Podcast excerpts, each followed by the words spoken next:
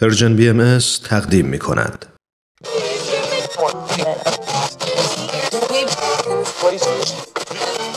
اگه امروز حالت خوبه اگه یه عالمه انرژی مثبت داری اگه حس خوبی داری و دلت نمی‌خواد که اونو از دست بدی اگه می‌خوای برای شروع هفته تازه انگیزه داشته باشی فقط کافیه که فرکانس ذهنتو روی موج مثبت رادیوی ما تنظیم کنی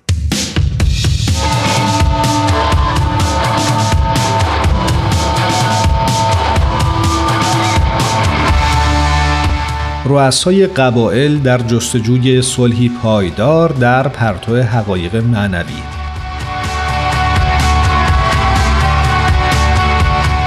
چندی قبل ساکنین کاکنگ در استان مرکزی کازای در جمهوری دموکراتیک کنگو شنونده برنامه فوق‌العاده از رادیوی محلی بودند. این برنامه که به طور زنده از رادیو پخش می شد گفتگویی بین 60 نفر از رؤسای قبایل و روستاها بود که بسیاری از اونها تنها یک سال قبل در دو سوی مخالف یک درگیری مسلحانه بودند اما الان اونها درباره هدف واقعی دین وحدت خانوادی بشری، ترویج پیشرفت مادی و معنوی و نقش اساسی زنان در ساخت اجتماعی صلحآمیز گفتگو می‌کردند.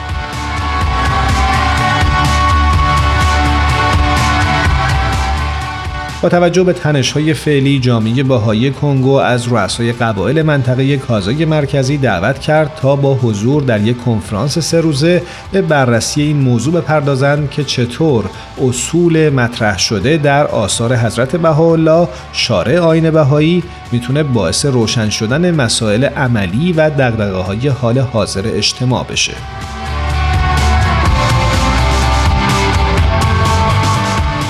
لمبرت کاشاما یکی از مقامات اداری برجسته این منطقه علت حضورش در این کنفرانس شد اینطور توضیح داد در دورانی که کاکنگ و همسایگانش در حال جنگ قبیله ای بودند بهایانی رو از دو قبیله در حال جنگ می‌دیدیم که با هم برای برقراری مجدد صلح همکاری می‌کردند و برای مشورت نزد من می اومدند. به همین دلیل به اینجا اومدم تا بیشتر درباره این آموزه ها یاد بگیرم.